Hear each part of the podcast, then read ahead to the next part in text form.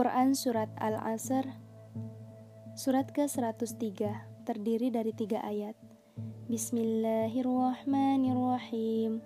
Dengan menyebut nama Allah yang maha pengasih lagi maha penyayang.